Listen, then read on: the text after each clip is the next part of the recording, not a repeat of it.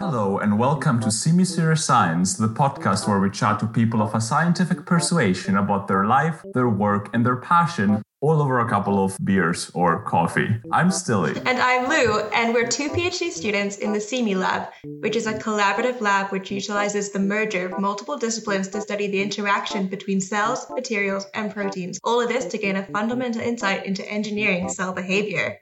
Today's guest is an epigenetic plant PhD student who has utilized her own genes, which aren't always on her side, to achieve incredible heights and push herself to achieve almost everything she sets her mind to. She is an accomplished international presenter and an award-winning science communicator, as well as photographer and mother of 30 different houseplants. Please welcome Emily May. The 30 houseplants are now closer to 50. They just keep multiplying. I've been propagating this one painted nettle that Stilly got me for Secret Santa. And I now have close to 10 of these painted nettles everywhere. Yeah, it's quite addictive, isn't it? I'm surrounded. My work from home desk is surrounded. Oh my God. Oh, but that actually looks phenomenal. I can't complain. Well, actually, because I was bored during lockdown, I did this one day in my life during lockdown on Instagram, posing a little question if they have to a plant scientist like yourself. And the number one question was, what are some tips to take care of my houseplants? Do you have any tips? My number one tip is, now that we're all at home, is to just stop watering them. I know that you're at home and you really love them and you want them to feel loved, but stop it.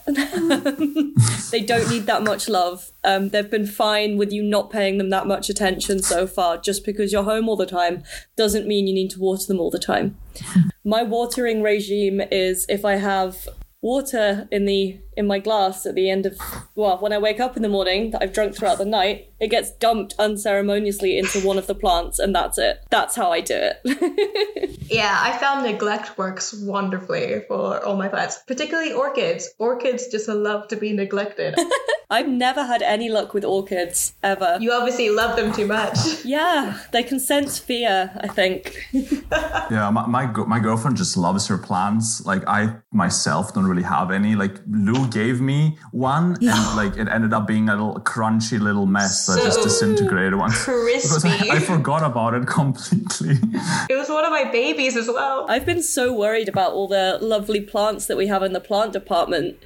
They're just our pet plants that people give to the building when they leave. But I think they're being taken care of. Yeah, because you work in the Bauer Building, and that's just it's probably the nicest building on campus. I don't know if we're allowed to say that. I think we are. Yeah, it's the nicest building. It is. Oh, I feel like we should mention, it's a happy belated birthday. You've had a lockdown birthday, didn't you? I did. I actually had quite a nice day, all things considered. I've never lived by myself before, and both my flatmates had to go back down to England, so it's just me and my pet fish and the postman. The postman always is delivering all of this random stuff I've ordered off the internet. Yeah, he's my other flatmate now, basically. But yeah, it was an experience. I'll put it that way. Yeah. So what's the most random thing you ordered off the internet during this lockdown? Oh my God. Ooh. I ordered, let me think, because there have been some very bizarre things. I've ordered air drying clay so I can make a candle holder for a candle I bought also during lockdown. I don't even use candles that often because I'm terrified of burning the house down. What else? I got a plastic spatula that I didn't check wasn't heat proof and then melted all over in Japan. No! Is the new pan also a lockdown purchase? Yes. Everyone's like, oh, you must be saving so much money. And I'm like, no. No, I'm buying my feelings back. Oh, same. Yeah, I think this little mug was a birthday present to myself. I'm quite attached to already. Oh, I love it. This plant actually got delivered today while I was on a Zoom meeting with my boss. So I had to really interrupt our Zoom meeting to take delivery of this giant plant. It sheds little leaves quite easily, so once this is all done, I can give you a propagated version. Yeah. Oh, it's gorgeous. What kind of plant it is? It's called a sedum burrito. Ooh. Burrito, I think. I was having this conversation with my boyfriend earlier about the etymology of burrito, and burro is donkey. in Spanish, and ito means like little or tiny. He is convinced it's called a burrito because like it carries a lot of stuff like a donkey does. The burrito is packed with all of these things, or a burrito looks like the pack you get on the side of a donkey when it's carrying stuff. And I think that's really cute. I like that. Yeah, I love that. So I'm there for that. So yeah, this is called a donkey's tail succulent sometimes. Nice. Oh, wow. That's interesting. Have you actually taken part in any other of these lockdown trends? Like myself, I feel like I'm... Stelia's done every single one of the lockdown trends. Which ones have you done? I've done every single...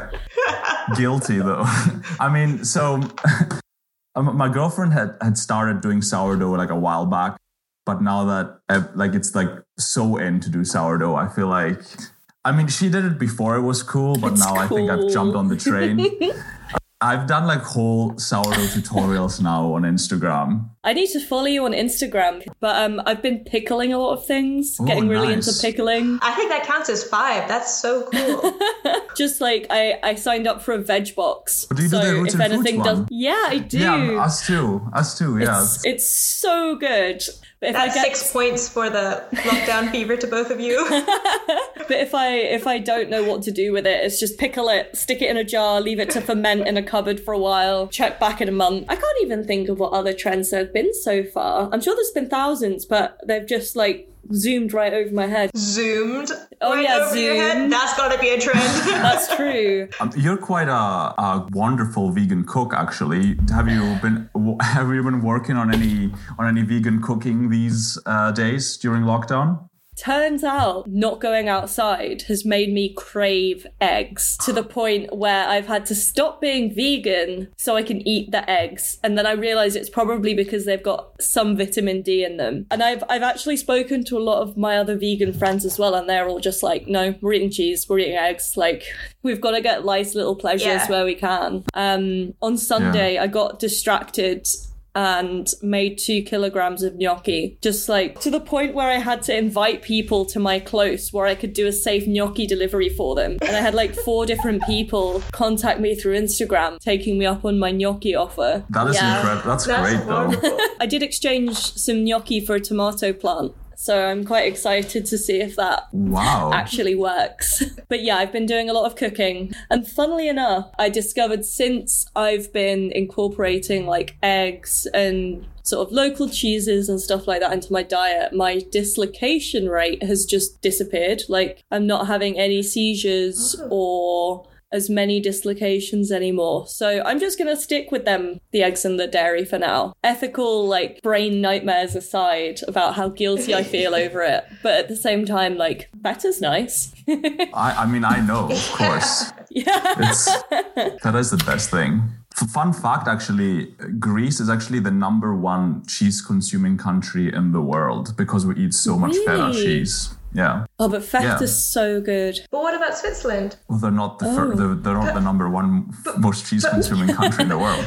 I don't know where they rank. I'm gonna find a way. I'm gonna find some kind of cheese definition that disqualifies feta, just to put Switzerland back on top. Is feta a sheep's milk or something? Would it have to be cow-based cheeses? Yeah, is it properly fermented or separated the curds and stuff? I mean, feta is a sheep or goat's base, originally sheep cheese, sheep milk cheese. Yeah, that doesn't count. Oh, sorry, that does it not?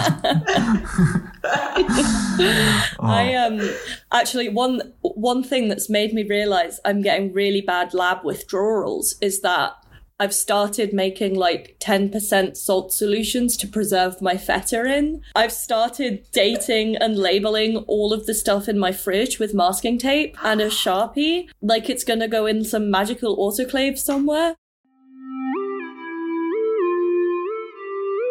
So, Emily, you're actually science communicator. You communicate your science through Twitter, through various social media, and actually the blog you have as well. What I found very interesting is that like during one of your blog posts, what you say is that it is vital for researchers to engage and excite and enlighten the public. However, many researchers think they're not good enough. And this is very true because like on a personal level, I think that I'm very self-conscious about sharing my ideas because I think that I'm fearful of being criticized or I'm fearful of being judged all the time. We're not very confident people for the most part in discussing our ideas because in science, we kind of have, or in academia in general, we are never the expert. There's always someone who knows a tiny little bit more about this one thing that we want to talk about. And we always tell ourselves, well, I'm not qualified to speak on it because my supervisor, their boss, they know way more about this than I do, so I can't talk about it at all. And I remember going to a Science in the Media seminar run by a charity called Sense About Science. And they said, in order to be able to explain science to the public so that everyone understands it, you need to explain it like you're explaining it to an 8-year-old. No offense meant to the general public, but if you're explaining it to an 8-year-old, everyone can basically understand it. And it's really difficult to believe that you know enough to talk to this imaginary 8-year-old, because even though you know that you know enough, it can be quite anxiety-inducing to be put on the spot like that and be worried about saying the wrong thing or someone else knows more, someone else might explain it better. But it's, from my perspective, it's just sort of about getting up there and accepting that you might not always say the perfect thing that you've got sort of practice in your head, that you might not, you might not live up to your own expectations, but you are an expert in your own right. If you even get to be doing a PhD or even a master's, you're still an expert in your little field. And that's really important. And I think hearing those words at one point, I was like, oh, okay, so I guess I can talk about this stuff. And actually, I had a lot of these very similar feelings because every Monday on my Instagram, I do a weird biology question and answer session. So people send me their questions over 24 hours. And without Googling them, I have to try and answer them in 15 seconds or less. And I probably get about 50 questions a week. Just they're from my friends, they're from my followers, they're from my friends' kids. So I have to make sure I don't swear. It can be anything from sort of like, I've been getting all sorts of questions like, why do our eyes have different colours? Is chlorophyll required for photosynthesis? One, you can cut this out if you want, was, do we inherit sexual technique from our parents? And I was like, I don't want to know what this person's been Googling to come up with this question, but here we are. I did say weird as you wanted, and it would be no judgment zone, but there was some judgment. And with your like epigenetic plants background, would you say that there is some inherited characteristics that way? Something trauma is inherited epigenetically to some degree. So, I mean, if you were bad enough. Well, quite possibly. We may never know. I don't want to even begin to think about the sort of experiment, the academic experiment you would have to set up and the ethics, like panels you'd have to take that through in order to answer that question. Or like under what gene? Yeah. Like, I mean, the hardest thing would be like when they ask you why, you're just like, oh. I mean, I don't know if you've seen this documentary on Netflix about three strangers, something like that, about the twins, the triplet study. That was. Oh. Yes. Yeah. Sorry. I liked it. Yeah, which it was crazy, man. Like it was crazy. Like the for people that don't know, you should definitely watch it. No spoilers. No spoilers. Okay, fine. It's on my list. It's on my list to watch with some friends over Zoom. Still haven't watched it. But this sort of stuff is really interesting. So. Yeah, this really like nature versus nurture kind of debate. Mm-hmm. Yeah. But yeah.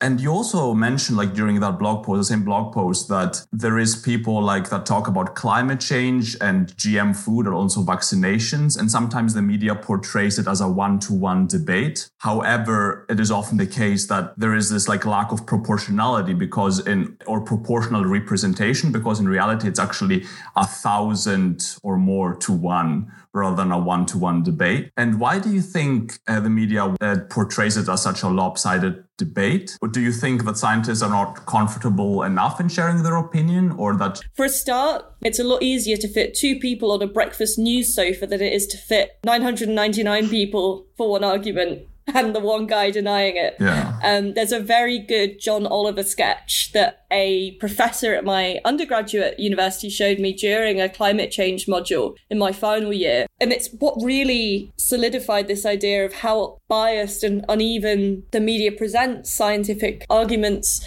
is that you have one climate change denier and then you have a scientist.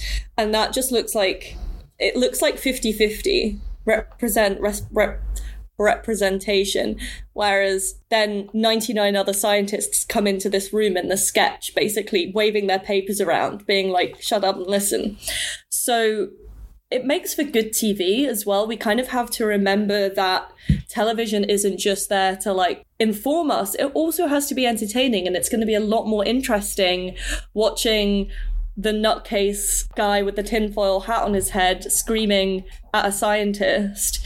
And it's going to be entertaining, even if it's not true. We're all probably going to watch it on YouTube clips for years to come. Touching back on something you said before, so I've been reading Carl Sagan's, I'm pretty sure it's Candle in the Dark, but when you listen back to this, it will have the right title in. He talks about, from his point of view, pseudoscience prevalence in like the population and why it is so prevalent. And it kind of touches back on what you were saying about how scientists, and I think it's partially the doubt with which we communicate, but I wonder if we're not making it sound wonderful enough. Like when you hear theories of Atlantis, you know, it's incrable, but you know, there's equally as incredible things. How the cells decide which one's going to be a root hair and which one's not blew my mind when I first learned it in undergrad.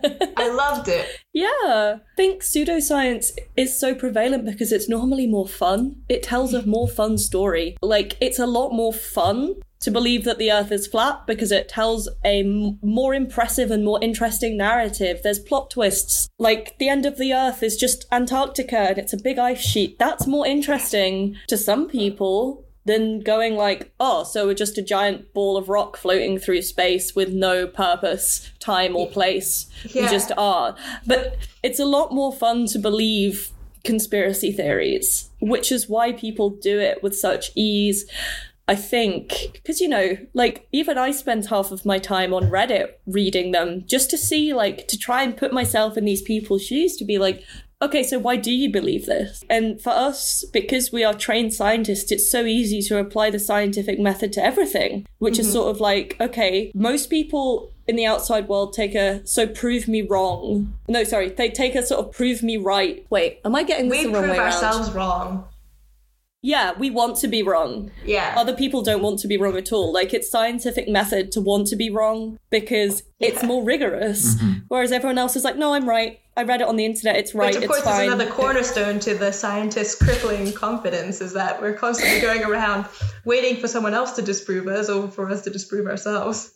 Yeah, and actually... Absolutely. A postdoc in my lab has a Post-it note on their bench saying science progresses funeral by funeral. And it's true, because you do have to bury your really good ideas to move forward. And I used to keep a book of failed ideas in the lab, but eventually I had so many I thought, oh, this is just depressing. But my supervisor has always made a really good point that there should be a journal of failed experiments. There should be, to stop people from sinking thousands of research pounds into unanswerable questions that someone else has already tried, but it wasn't publishable, so they never published it. Yeah. And people just keep making the same errors over and over again because there's no evidence that it didn't work before. And I think that's quite a unique problem in science at the moment, especially when we're working with like really big sequencing experiments and stuff like that. It's quite easy it's expensive, but it's quite easy to just sequence something and see what you get. But because there's no database of failed experiments where you didn't find anything, you didn't even prove or disprove your hypothesis, it just was. There are lots of scientists trying to answer these impossible questions and they don't know that it can't be done. You're going to love our Guess the Impact Factor round at the end, because I think we may have found that journal, although it is incredibly obscure and the impact factor is not great.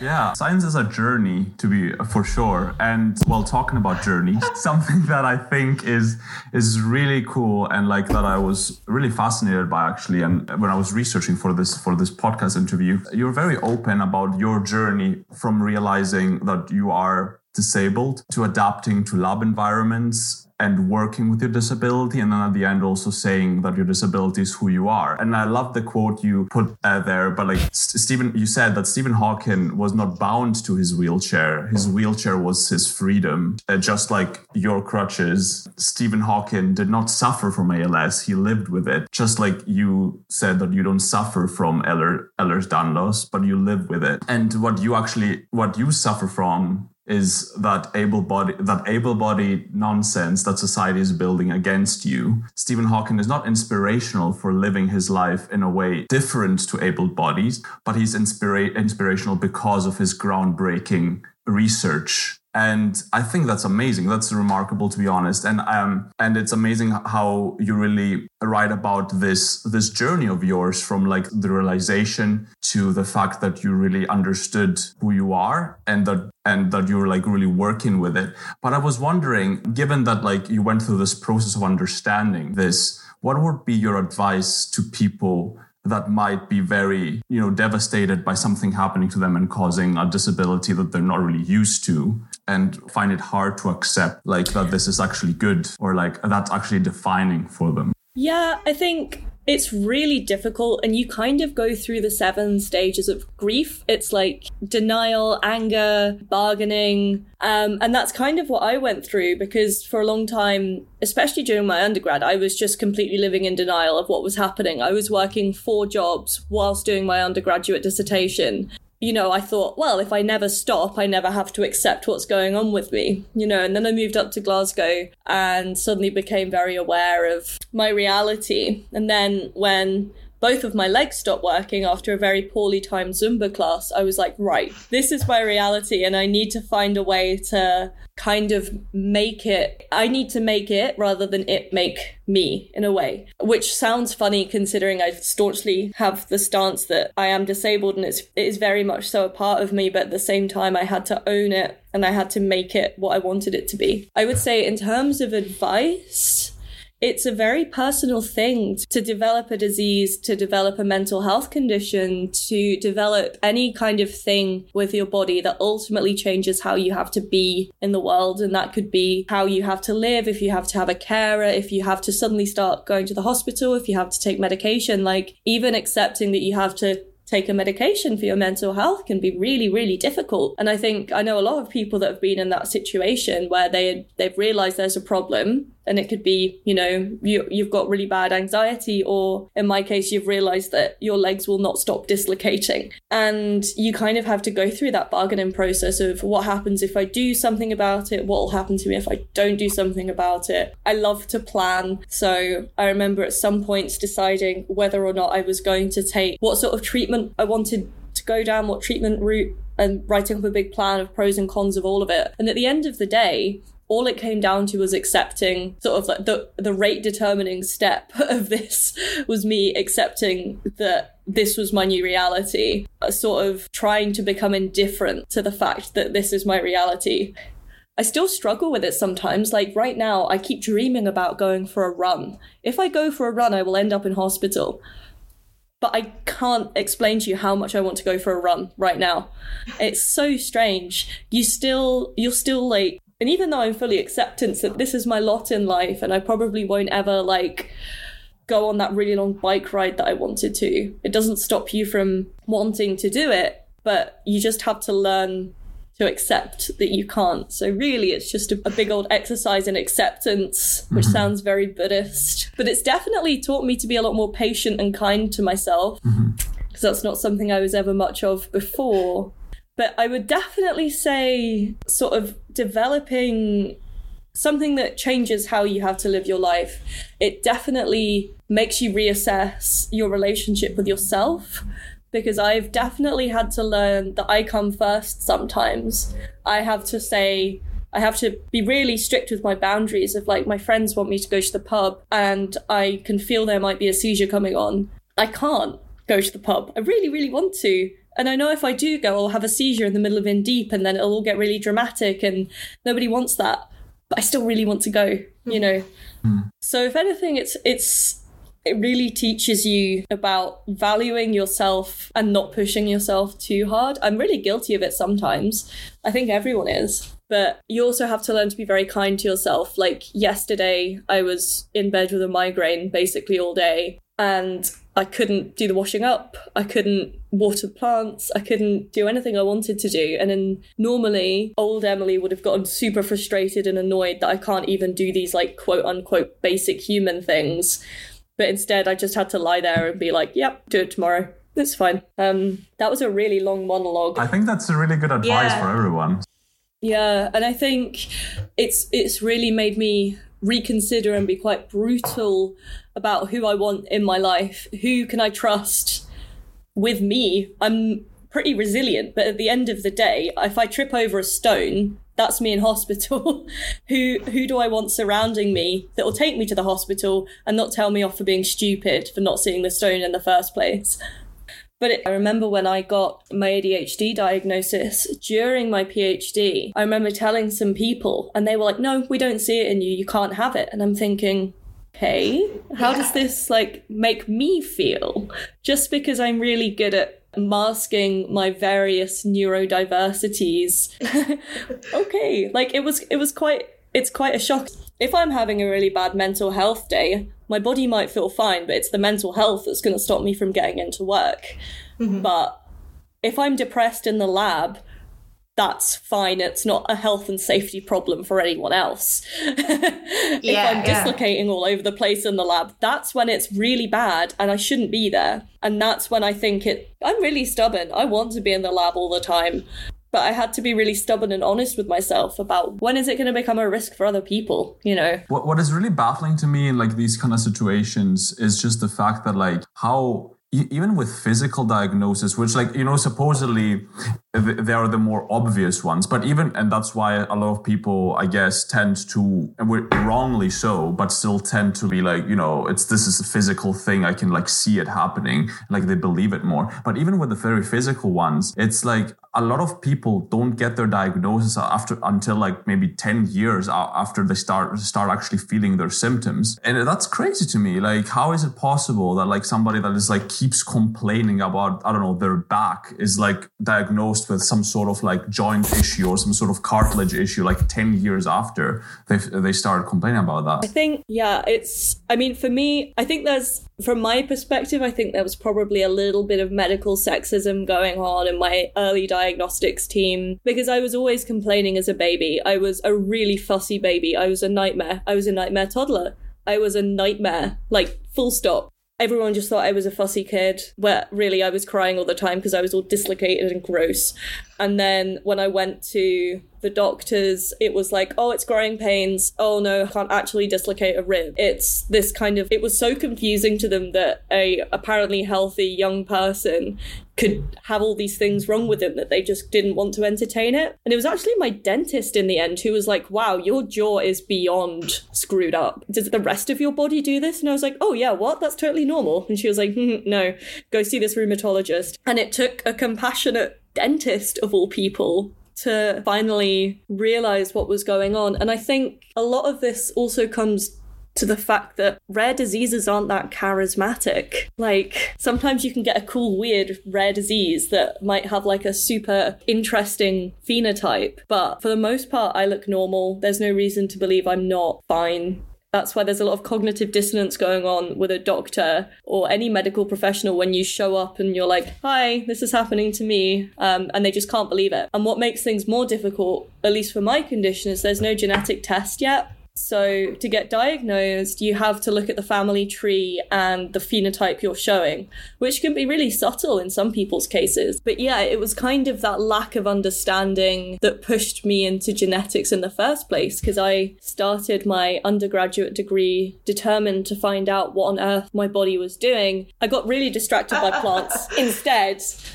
But, you know, I first dislocated my ankle while dancing when I was 9, and it took me until 21 to get a diagnosis. The more I share that with people, the more everyone else is like, yeah, same thing happened to me too. And I think a lot of it's because there are a lot of studies about how women's pain isn't perceived in the same way as male pain. But equally, I've had the husband of a colleague told that he doesn't have a condition because it predominantly is in women. And he's like, well, I clearly have it. And they were like, well, you're clearly not a woman. So he had to go get a private diagnosis. So there's a lot of medical sexism at play, I think. And a lot of undereducation. I've had some of my friends who are doctors say, I am the only reason they know about my condition because I talk about it all the time. I have had some friends who are doctors say, oh yeah, we actually had a lecture on this. But navigating the world of a rare and chronic illness from a medical perspective, I can imagine is very difficult. Yeah, it's very interesting as well, because I was also watching this documentary and reading about this. There seems to be a diagnosis of I don't know why, I guess a diagnosis of some diseases more than others, or even physical and mental. For example, ADHD, when I was a kid in Germany, every kid around me seemed to be diagnosed with ADHD.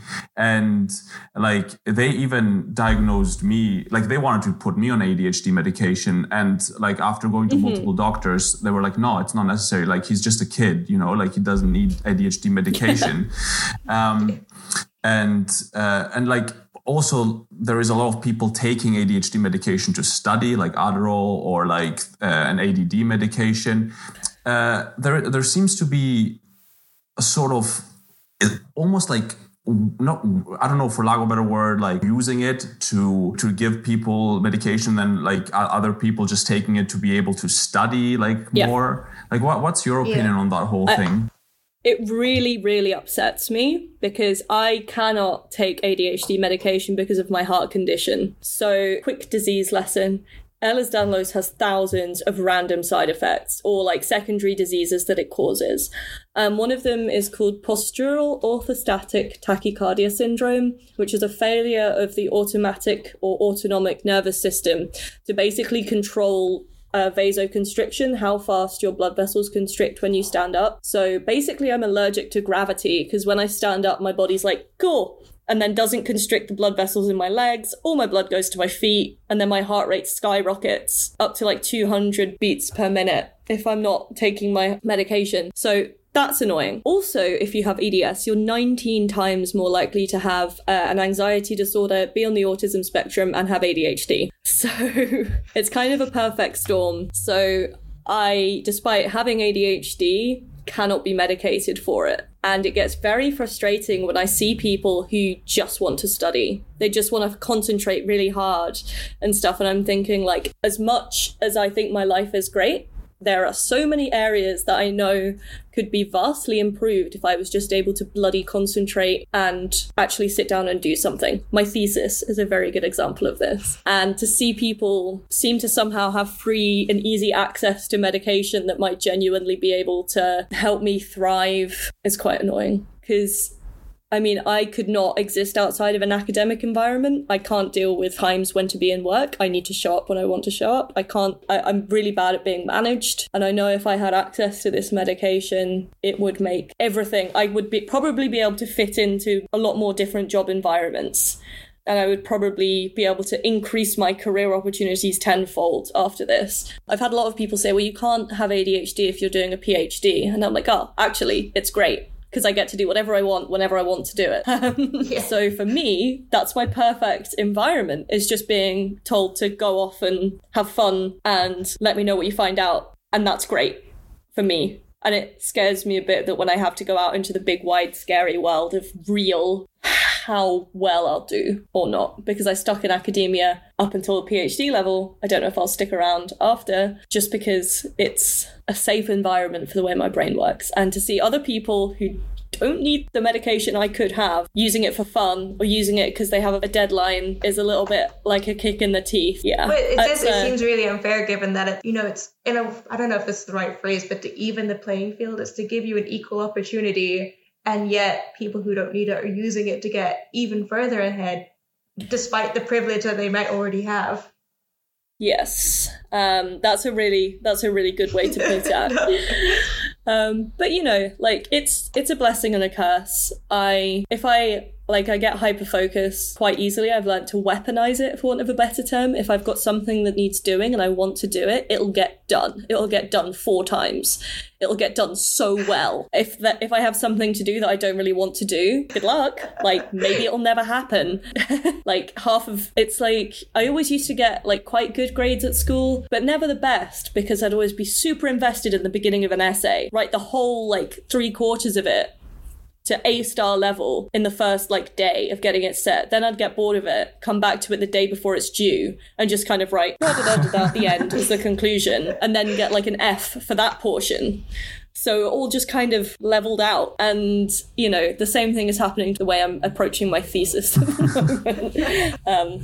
So we'll see what happens. That's very relatable. So obviously we all have to describe our very human experiences, and we've all given the same vocabulary to describe that human experience. How do you deal with that? So I mean, even that was very relatable to me, but I'm sure I don't have ADHD. So how do you deal with the fact that, you know, it's so easy for people to probably think that they, or at least physical or mental things like that, you know, it's very easy to kind of tell yourself that you maybe have it, or to distinguish yourself through language. And I mean, I didn't even believe that I had it for years. I just thought I was an asshole kid, but it was fine because my grades were fine. I was, you know, disruptive. I was constantly kicked out of class, constantly on detention, constantly forgetting everything, but it was fine because my grades were, like, fine. You know, it was until I have an amazing mental health advisor who I see once a week. Well, we have a phone call once a week at the moment, and her job is to basically keep me on the straight and narrow in my PhD, to help me navigate all of the funky mental health stuff that comes up when you're doing it. And she first pointed out, like, seems kind of like it all adds up.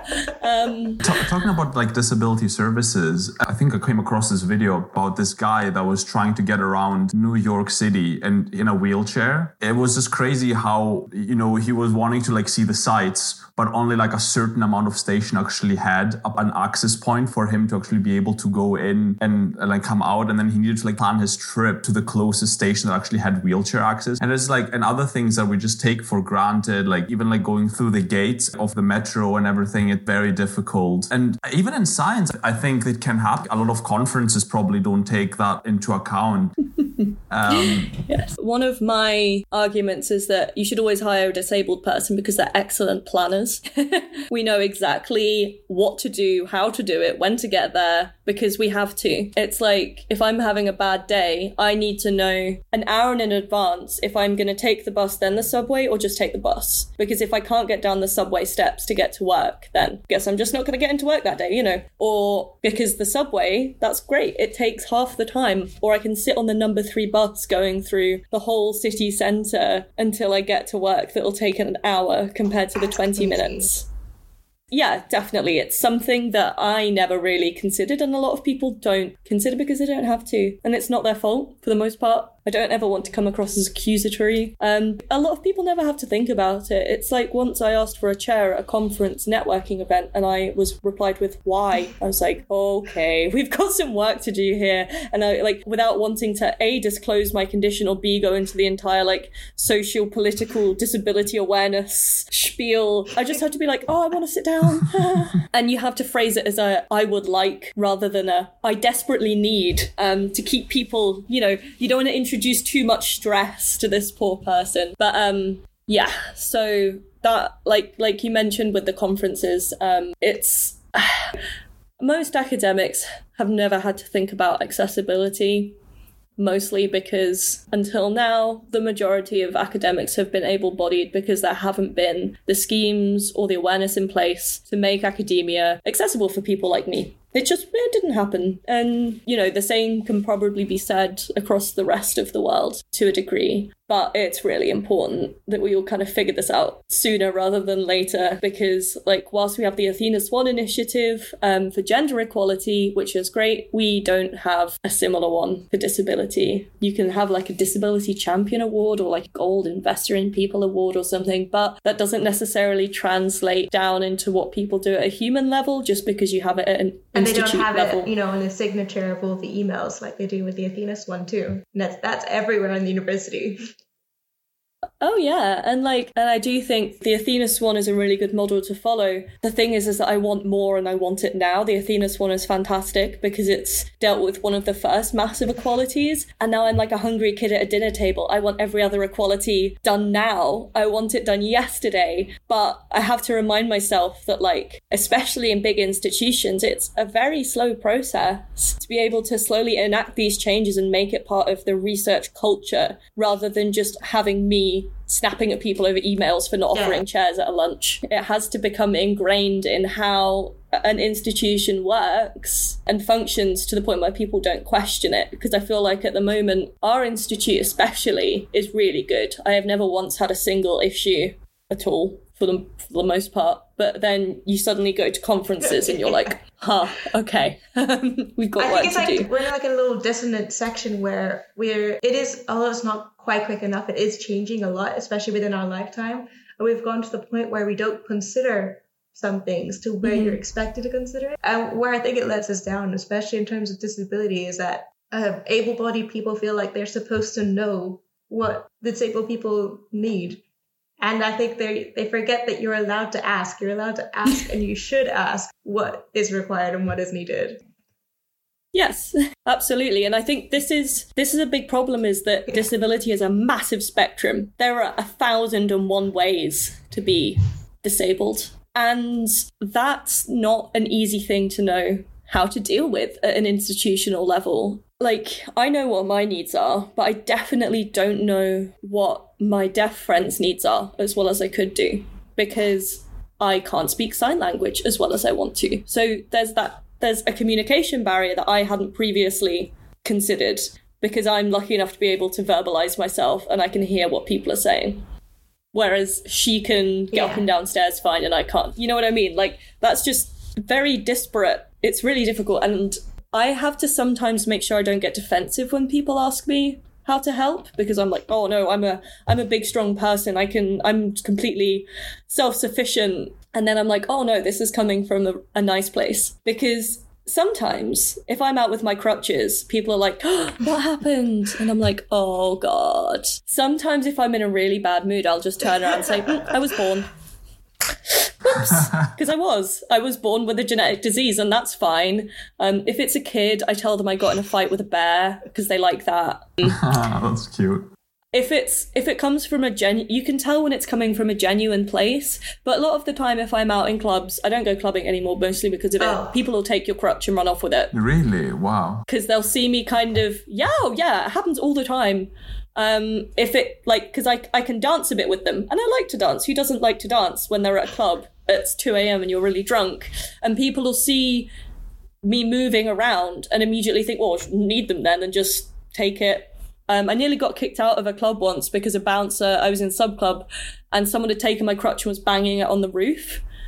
And the bouncer saw me with the crutch earlier and assumed that it was me doing it, so tried to kick me out. And I was like, no, some guy's stolen it. And that happens a lot, which is why I don't really go out much. Yeah. Not that anyone can go out right now, but... You know, that's when I get annoyed. Someone coming up to me and be like, hey, is there anything I can get for you? Do you want some help with this suitcase? I'm like, cool, yeah, thanks. And that's it. That's the conversation. It's someone just offering their able-bodied privilege to help me, who's trying to lug a suitcase up a flight of stairs with two crutches and a rucksack, and I look crazy. That's a good thing. It's just being able to go up to people and ask them, what can I do to help you? You don't offer things you think they might need. You wait for the person to tell you, and you give them the safe space in order to tell you, how can I help? You don't assume that I want my case taken away and up the stairs. You ask me first. It's all, you know, basic consent practice. But you wouldn't believe the amount of times that I've had my suitcase just hoisted off and taken away, and I'm like, oh, goodbye, right, fine. You know, it happens a lot when I'm in London. It's very annoying, mostly because I'm probably blocking up the stairs. It's all about creating a safe enough space, a trusting space where I can go up to someone who's disabled and say, what can I do for you? And then they can tell me what I can do for them. and that's it. And if they say nothing, I'm good, you don't get offended, you don't have some superiority, savior complex that you're trying to be the bestest person, the best ally ever, and they've shot you down. No, you're just like, you deal with the rejection. Okay, like you have fine. To like, you can't just like reject the rejection. Yeah. Yeah. And I think that's the core to being a good ally is nobody's psychic. You need to be able to ask and be told and accept it.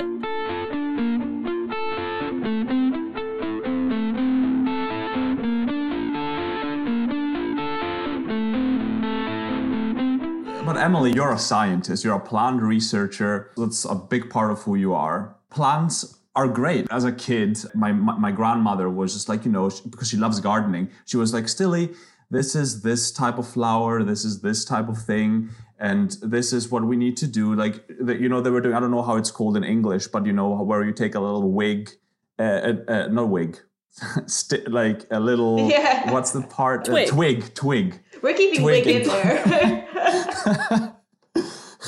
you take a little twig and you can make from a different tree and you can put it like at another tree. Grafting, not transplant. Grafting. Oh yeah, graft. Yeah. In Greek it's called boliazo. Anyways, naturally. During my university, I got really fascinated by it again when I started reading about the decellularized plant scaffolds that are used for like spinach hearts and all sorts of stuff, and I was like, wow, this is crazy cool. What do you think is the necessary steps to translate a spinach heart into actually something that you can make into like a working? Because in theory, that sounds really cool, but can that actually be applied, or does it have the potential even to be applied in transplant or an implant? So it's cool in theory, and you can even do it in practice to the point where you've decellularized a spinach leaf to the point where you can perfuse it with a blood-like substance. And this is something I always say is that nature repeats successful motifs. A plant vein system is really great at taking phloem, sap, that's the one.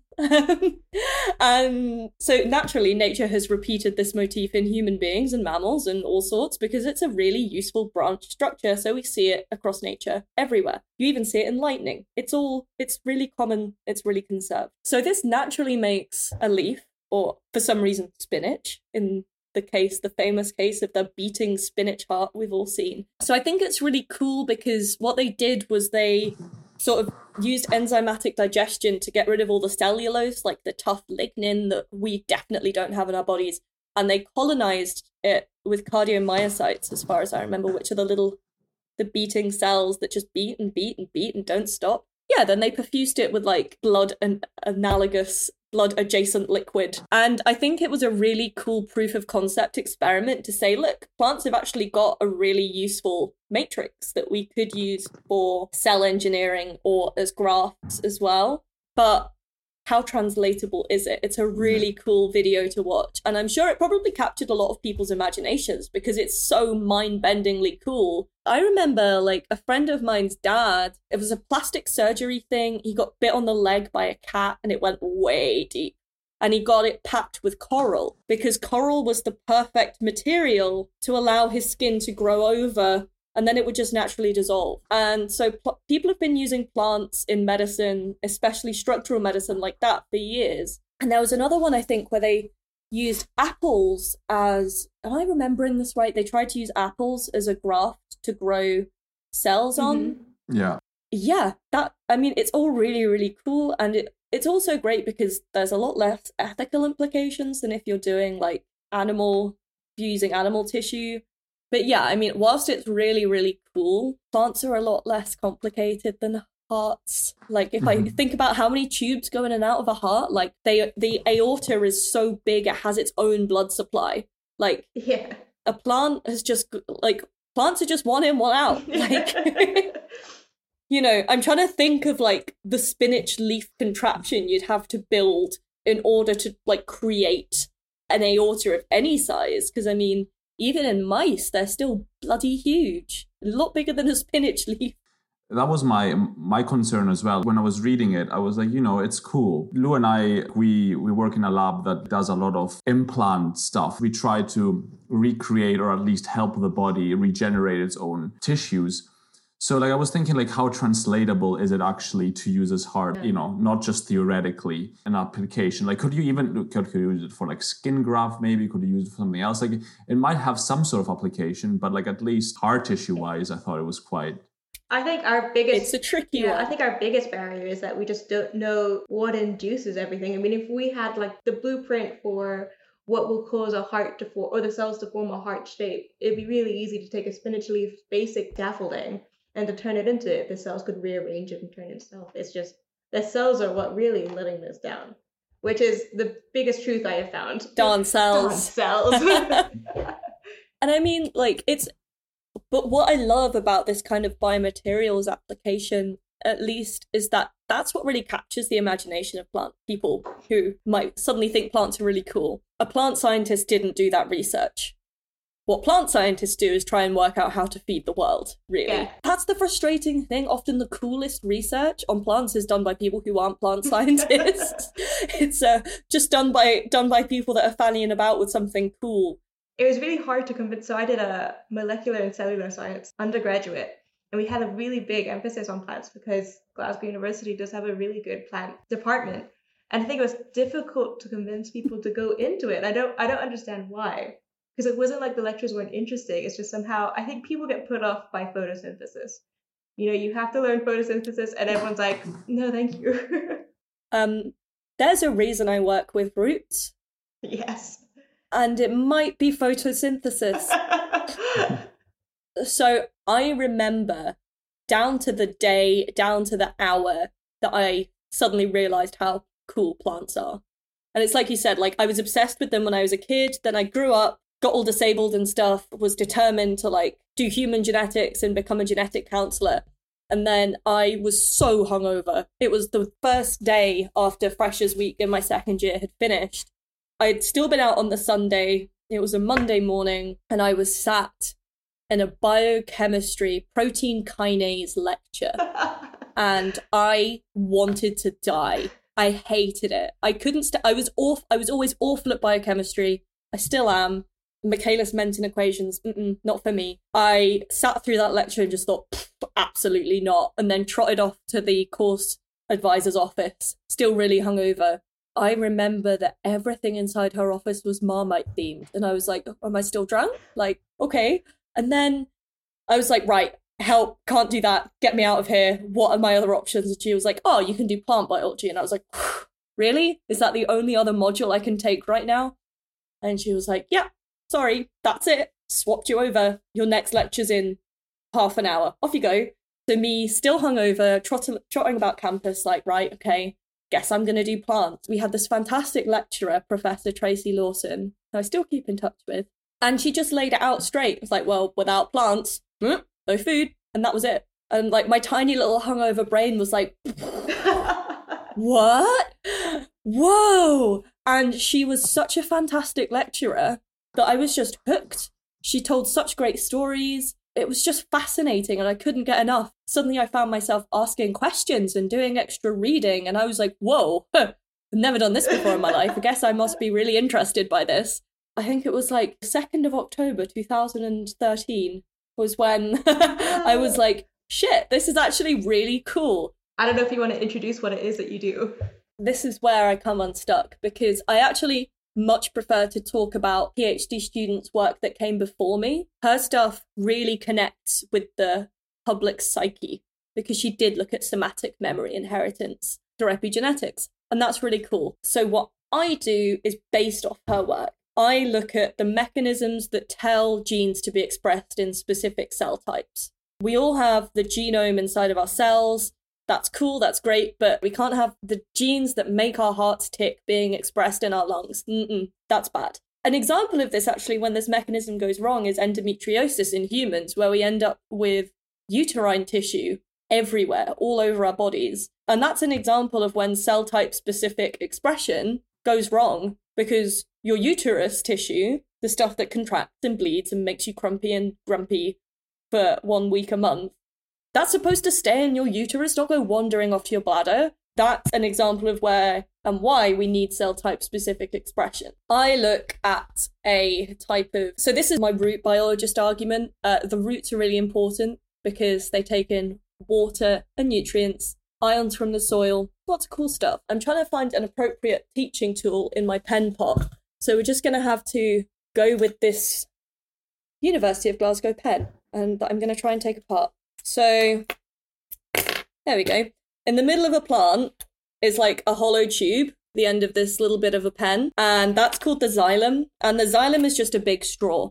It sucks up water from the soil because the leaves need water, and this is called the transpiration pool, and it sucks all the water up. But the xylem is dead. It's literally just a big straw in the middle of a root. The xylem's dead, so it can't actually control what goes in or out.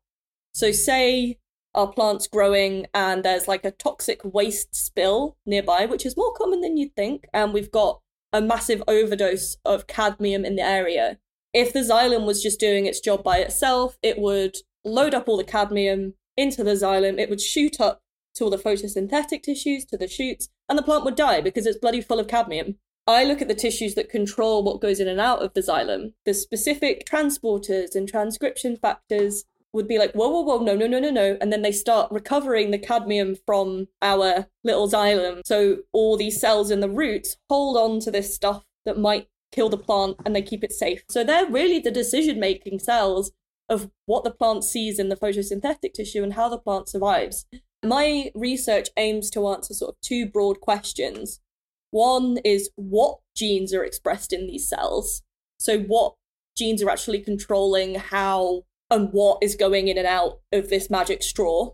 And the other one is why are they expressed there? What magic weird mechanism, it's epigenetics, plot twist, is making these genes be expressed in these specific tissues. So say we have like one gene that's put there by this epigenetic modification, what happens downstream? If it's a transcription factor, it'll go on and activate or repress all these different other genes, which sets up the tissue-specific transcriptional network, thus making the tissue act like it should. What we need is this other mechanism at the base of this kind of chain that really controls what's on or off at the most basic level. You can kind of broadly, like epigenetics is complicated because it's stuff on top of stuff, repressing stuff, activating stuff. So essentially I look at histone. So DNA coiled around histones, so it fits inside our cells because we've got like 30 meters of DNA inside our cells. That's inside of each cell, which is wild. So we need to be able to coil all our DNA up to fit inside a nucleus. And to do that, they coil around little proteins called histones. These histones have these floppy tails, and you can stick something to one of these floppy tails that changes how tightly the DNA is wound. The more tightly your DNA is wound, the less likely your gene that is wound around that protein is likely to be. So that's a different mechanism on top of your normal gene goes on, gene goes off. Follow up on the gene editing of plants and just generally like genetic engineering of plants. Because I remember even in our bioethics class in I did biomedical engineering undergrad. Oh, and cool. At the same time, like, you know, gene editing of plants, but also food security, which is like one of the main things that plant scientists do. And food security and food sovereignty is all about giving the control of production to the people that actually produce it and also consume the food. But because the food industry is so huge, is so profitable, it's so easy to take advantage of something like this. And like one of the big ethics questions that we were given like in my undergrad was actually the case of Monsanto and like them engineering sterile seeds. Farmers could plant their seeds, but then they couldn't actually reuse it for the next year, which in my opinion is quite an unethical thing to do because it can like literally bankrupt a farmer if something does not work out, and then it obviously gives a lot of all the money to Monsanto, who's now in control of that food supply. Absolutely. So yeah. I was just wondering what your opinion is on this. I was so close to doing a PhD in the sociology of food chain supply. So close. This is one of my favorite things to talk about, so get ready. I always start off any discussion to do with people who are anti-Monsanto, who are anti, and therefore anti-GM crops. I tell them you don't have a problem with genetic modification, you have a problem with capitalism, which is a good place to start, because they don't have a problem with me doing my research. They have a problem with someone, a massive corporation that was involved in heinous war crimes and all sorts of awful things, profiting from what should be a sovereign natural resource, which is food. From a plant scientist perspective, you could argue it's important. The seeds are sterile. This is the marketing line that Monsanto uses, because we don't know how those seeds would interact in a normal ecological system that's not a monocultured farmer's field. We don't know what those seeds would do. Would they outcompete with all of the other native wildlife and native plants? Probably, because they're so robust. So that's their argument for why we should have sterile seeds. And in a way, I'm almost like, you know what? I agree with that. We've already monocultured the crap out of especially a lot of South American farms, especially like the Pampas in Brazil and Argentina. The problem is, do we need genetically modified crops to continue to feed people? Yeah, to be honest, yeah, but we don't need them in the way that they are growing them. We don't need herbicide or pesticide-resistant crops, because the way it works right now is that you grow a plant which is resistant to a pesticide or a herbicide, so you can just dump all of these chemicals essentially all over these plants, and the plants will still grow, and the pesticide and the pests and the other plants won't. My argument for it is that, yeah, of course we need genetically modified crops, but we just need to make our current crop cultivars more resilient to more environments, which is why I'm really interested in abiotic stress. So I look at salt stress and heavy metal tolerance, just because, like, as climate change really literally heats up, our fresh water supply is going to plummet. We're going to need like salt-logged land to be able to grow food on. I don't advocate at all for the Monsanto-based approach, which is to monoculture massive crops just so you can dump chemicals on them. What we need to do is breed and engineer more resilient crops. And this is really interesting as well, because then you can start bringing in ancient cultivars of different crops as well. So stuff like the Fertile Crescent that was around in Syria, there used to be like hundreds of different varieties of wheat. And now we have, I don't know, like five. Don't quote me on that, but I don't know how many we have, but it's not many. But we have all of these really cool ancient cultivars that we could either A, selectively breed, which takes a really long time, or B, find out that cool gene that does that cool thing and just pop it in the new plant. Done. But then there's the argument that those plants would still need to be sterile, because we still don't know what those plants would do outside of their specific growing field.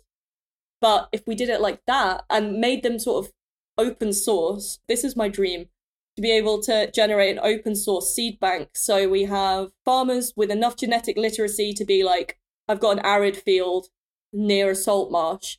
How can I breed these plants together quickly and efficiently using the tools available to me for free, so that I know I can keep feeding my family or my village or the company that I work for locally? That's where it should come down to sort of open source science. And I think that's why that's really important as well. And also kind of why I advocate. We were going to ask you about what you thought the next green revolution was, but I think that was a very beautiful answer. Oh, yeah. That was it. That's my answer. So I did a course in bioengineering in undergrad, which I thought would be what I'm doing now, but ended up being all about food sources and how you bioengineer plants, as they say. This was led by Professor Domini, and he said that Monsanto is misunderstood. He was arguing against them being innately evil. He argued that it was the only way that they could actually finance the seeds, because they can't charge the actual cost of producing the seeds to a farmer, because no farmer could afford that, and the world needs to feed itself. Mm-hmm. So the only way they can do it is on a loan-based system, and the only way you can do a loan-based system is if they can't then propagate. So it's tricky. Yeah.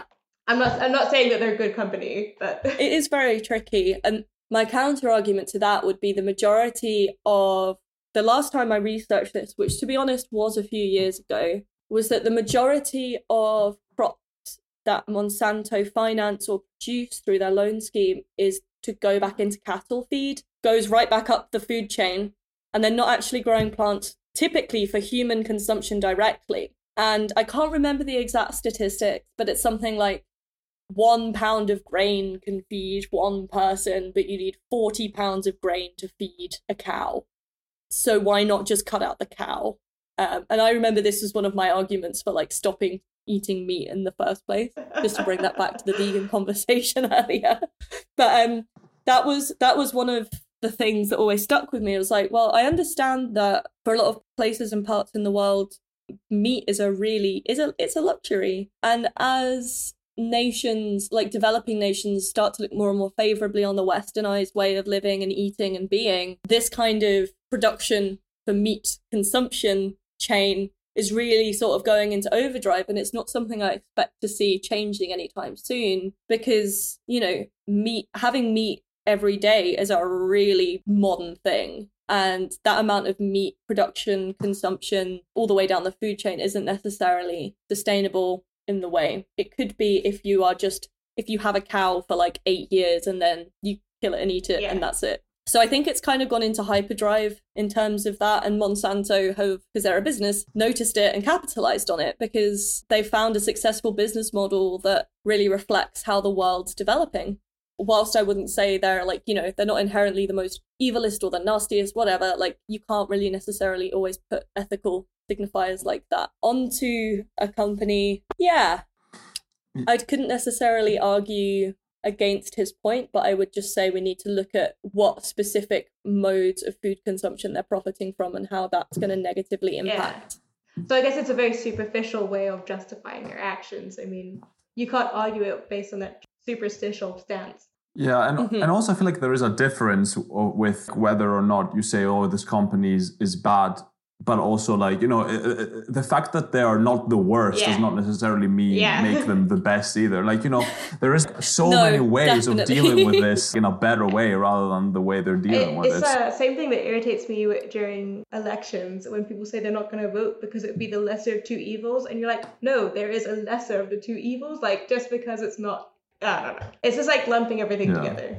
Yeah, I don't know. From my perspective, I had my like moment when I realized, oh no, I should probably vote, because like I've always been a super political person, but I was like, I don't want to engage with this rubbish. The world would be better off without them, which I'm sure probably most of us agree with. But then it coincided with me becoming more and more dependent on disability benefits. And I was like, I've always been very sure of my political views.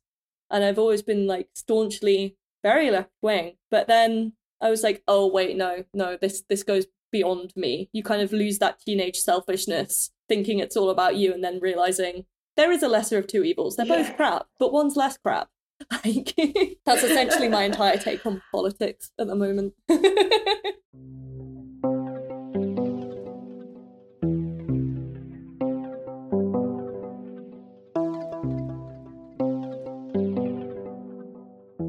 Yeah, I mean, we were talking about Monsanto sort of taking advantage of, well, genetically modified seeds and stuff, but like now more and more, it's starting to like, in a way, you know, trickle over, not completely, like, but trickle over to humans as well. Like you see like more and more genetic, like people taking advantage of genetics and genetic research on a human level as well. Yeah, you get companies like Ancestry and stuff, you know, making money out of human gene research, and also, you know, with the promise in this case of you getting, you know, data about your ancestry or whatever, which the amount of, you know, misconceptions around that is huge, because they cannot predict to the extent that they make you think your ethnical background. No journal article would accept it by any means, like as evidence, obviously, because it's statistically completely insignificant. And I'm pretty sure that if you, like, for example, you did it twice, you would get different results. Yeah. But probably. Yeah, I don't know. Like, a lot of people are also very concerned that they're actually keeping a data bank of people's actual, you know, genome or DNA sequence, and like, you know, selling it to other companies without your consent. Do you think that? Do you believe that, or what's your opinion on that? So it's a thing that, like, a friend of mine always said, if the product is free, the product is you. And this especially comes down to like Facebook and apps and stuff like that. But what's even worse in the sort of the Ancestry.com cases and stuff is that you're literally paying to become a product down the line. You get a cool thing coming back out of it at some point. You might be like, oh, cool, my grandma is, I don't know, Norwegian or something. Didn't know that. That's cool. But later down the line, your data will be used. I think it was 23andMe signed a really big contract with Bayer to use a lot of their genetic, it was Bayer or someone adjacent. I think Google, no? Like they signed a contract with Google. They did something with someone. Yeah, I think. Everyone was up in arms about it, saying, I didn't consent to my data being used or sold. And I was like, well, you did when you signed up and you scrolled really, really quickly through all of the terms and conditions of using this service, because that's kind of what happens. You know, I do it when my laptop updates. I'm not going to read what it's going to tell me to do, you know, what rights it's changing. And I think it's obfuscating the company's ultimate aims and goals, which is to make money from your genetic information. But the problem with genetic sequencing like that is that they're not sequencing your whole genome. They're just sequencing the genes that they need to sequence in order to find out the answers to the questions you've asked. They're never gonna or at least that's what that's what they say they're doing. Put my tinfoil hat on there. So in a way, it's really useful because we're gathering massive amounts of data about a really diverse population, and we're able to, you know, that's the beauty of sequencing. We get the minutiae, the answers to the tiniest level we can have. And that's why I like genetics anyway. It's like the ultimate biological answer to something. But, you know, in one way, it's really cool because it means we might be able to have we might have medicine genetically tailored to us, because, for example, we could be able to tell that you've got less receptors for this specific drug than the average population. So we could up the amount of drug that you need in order to achieve the desired result. But at the same time, at what cost? What else would they do with your data? How else would it be used? That's something like if you do want to get 23andMe done or something like that, or Ancestry.com done, you got to ask yourself those questions like, okay, this is cool, but am I happy for them to have my data about me forever? It almost gets into eugenics territory when you start to think about what they'll do with our genetic information.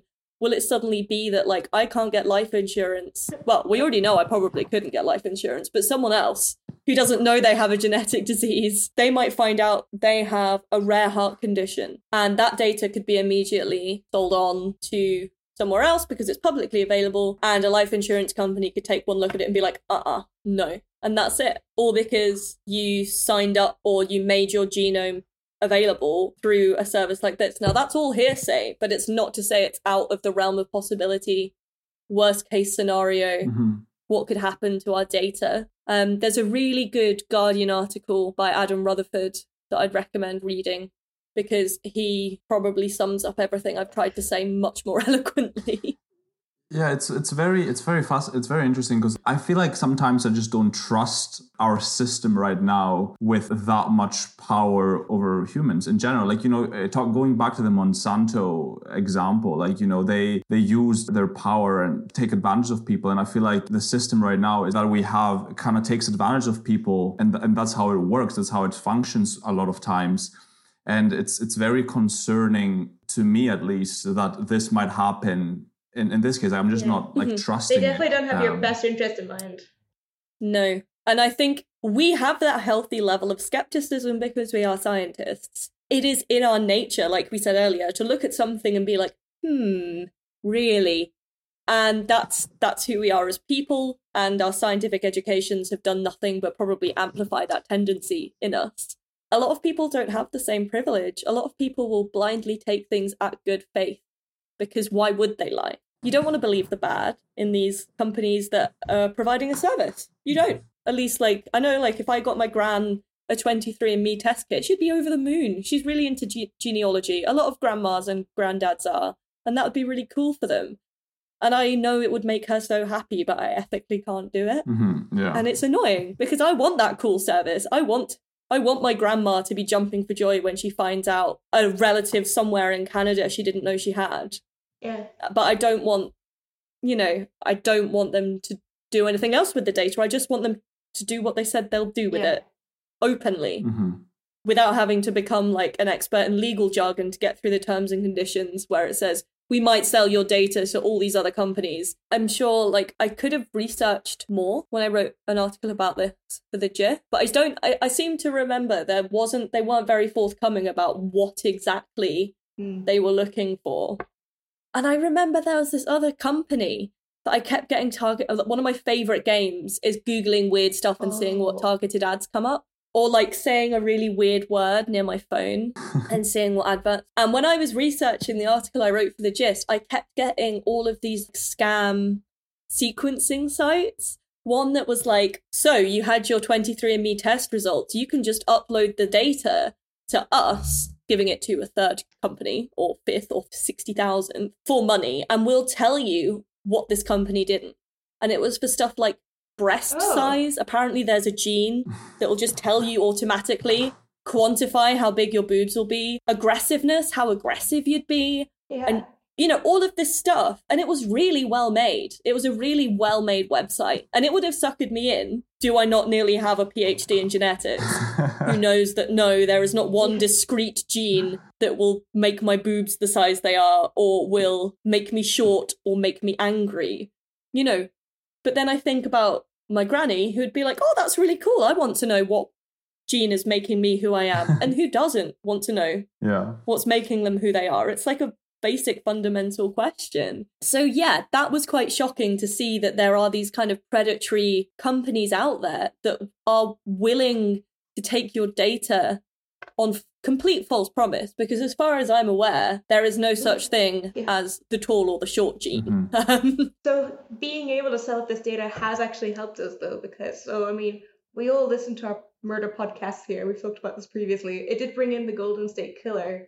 So I mean, how do you justify that? I mean, how do we juggle that kind of pro and con to this? So the Golden State Killer was only found because his third cousin used a really shady sequencing site that didn't have the right data protections on it. So that meant that the police could just like wade into their database and be like, cool, taking that and have it and look at it on an open source platform. That's really good. The ability to do that is good. However, the ability that anyone can just wade through to this slightly less than savory sequencing site and just have it, that's bad. What's good, it's incredible to just have the ability to have that much data, but at the same time, that's one case out of however many, and that may well have been solved.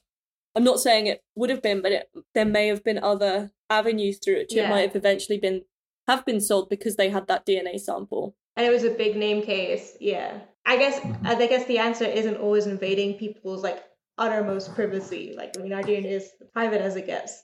I guess that's not always the answer.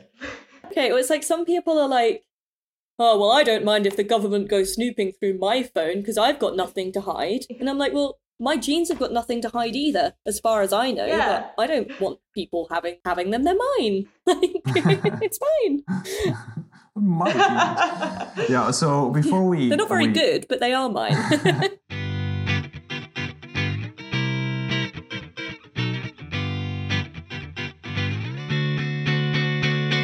Before we finish off this podcast, we have two games for you. We've prepared. I love a game. Okay, so how exciting! So the first one, because you're such a good science communicator, we picked two titles from plant research journals that are relatively obscure, and you would have to quickly. Put them in layman's terms. Okay. Layman's terms. Okay, so the first one is title. The title is the Journal of Plant Physiology, and the title is that's actually my secondary supervisor's journal. Oh. Nice. Plant Phys. Go for it. I'm sure I won't know. So the title is An Endophytic Talaromyces Omanensis Enhances Reproductive Physiological and Anatomical Characteristics of drought-stressed tomato. Was that, so an endophytic organism? Wait, what? Could you say the organism name again? Talaromyces omanensis.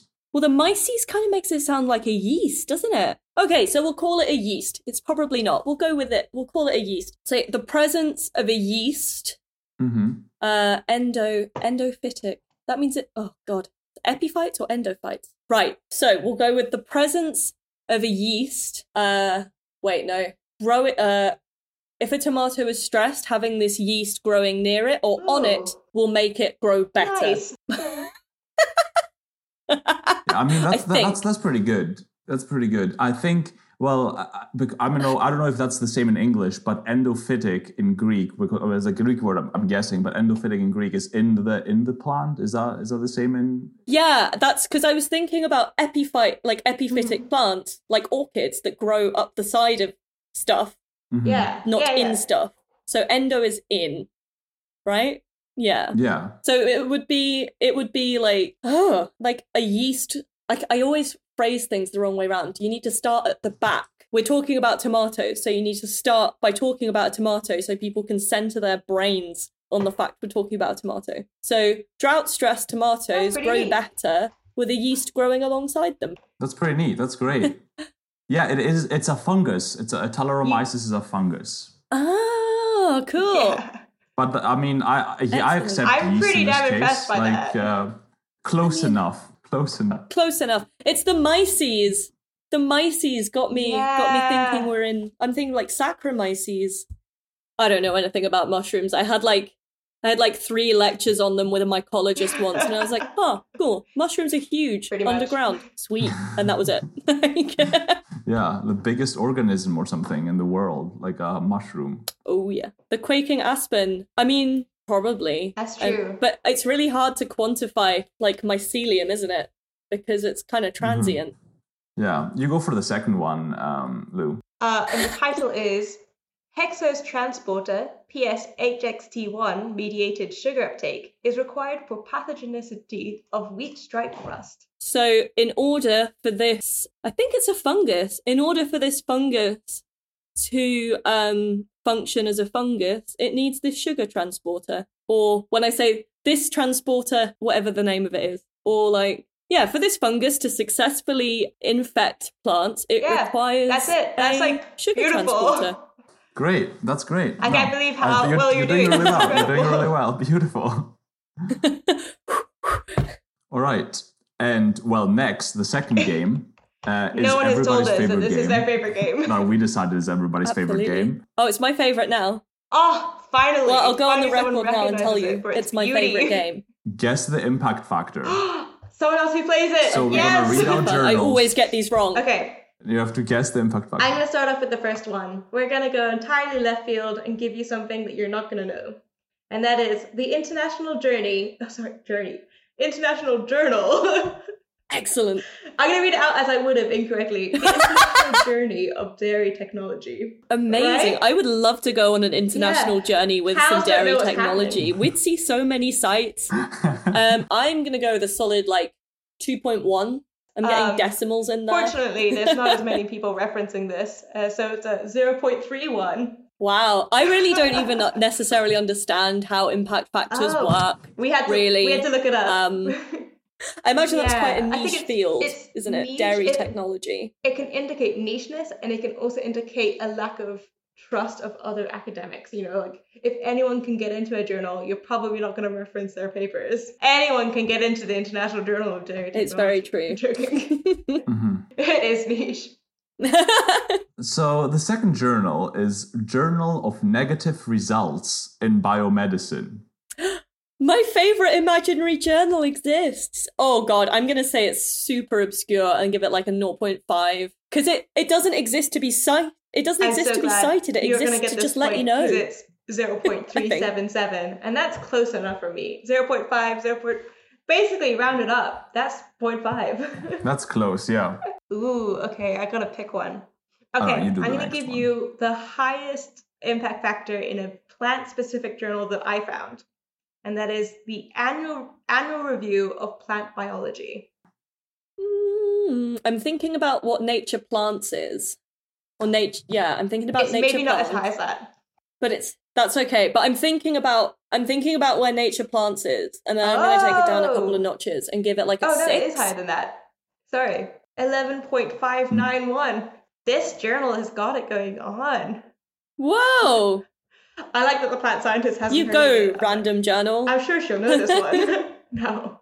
I'm sure I do, but I'm so, like, I need to see logos to remember what on earth things are. Like, I'm a very visual person. The third journal is the Journal of Weed Research. Do we mean weed like cannabis or weeds like dandelions and stuff? I think it is dandelions and stuff, but let's just assume it's weed cannabis. Well, now, yeah, I mean, I imagine it gets a lot of Google hits because people like, I'm going to look up cannabis research and it comes up with weed and people are like, cool. And then they click on it and it's all about dandelions and stinging nettles and they're like, oh no, I've been duped. So I'm going to go for like a 1, maybe. Oh, that's You'll get the point. Cool. It's a 1.427. Like that's great. Oh my gosh. This is a really fun game. Final one. Oh. Final one. This is to equal the leader. Ooh. This is exciting. Okay. Go for it, Lou. Okay, since we've touched on it, I'm going to ask you about fungal diversity. Ooh, because I mean, diversity implies it's a lot of phylogenetics and stuff, which is useful, but there's a but. I'm going to give it I might go for like a there can't be that many fungal journals, which ups that singular journals. Oh, God. Yeah, that's true. Okay, fuck it, like 0.2. I don't know, let's take it down 10 notches. 7.5. So high. Right? I'm sorry. That's really cool, though. Hats off to the fungal diversity guys, because I never would have seen that coming. Like, big up all mycologists, because, like, I don't know. You were so close. Woo! That's so close. Yeah, that was great. Wow. Incredible. Maybe I thoroughly maintain that everyone has one mundane superpower. Maybe I finally found my mundane superpower. Well, thank you, Emily, so much for being with us today. That was a lot of fun.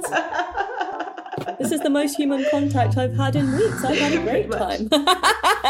Yeah, us too. Thank you so much for being here. And we would also like to thank our wonderful executive producer, Claire, who is off to feed her child. That's such a weird way to say it. Lockdown life. That's true. Yeah. So, Emily, if people wanted to find out more about you, more about your work and everything else, where can they find you? The easiest place to find me is probably, at the moment, Instagram. So that's emayarmstrong on Instagram. Or, confusingly, on Twitter, Emily X, like the letter X, Armstrong. Or my website, which is just emilymayarmstrong.com. And if you go to emilymayarmstrong.com, you can find all sorts of pictures and videos and words and links to my social media, should you have forgotten the other handles. Oh no, it's great. No, more. I've had so much fun. The music for this podcast was provided by Jaren Falaidi. You can find more of his work at oppertet.com. That's OPPRETT. You can find us on Instagram at That Schofield Girl and Still Yvonne Grease. And with that, I would like to thank you so much for listening, and I hope you're staying safe and having a wonderful day.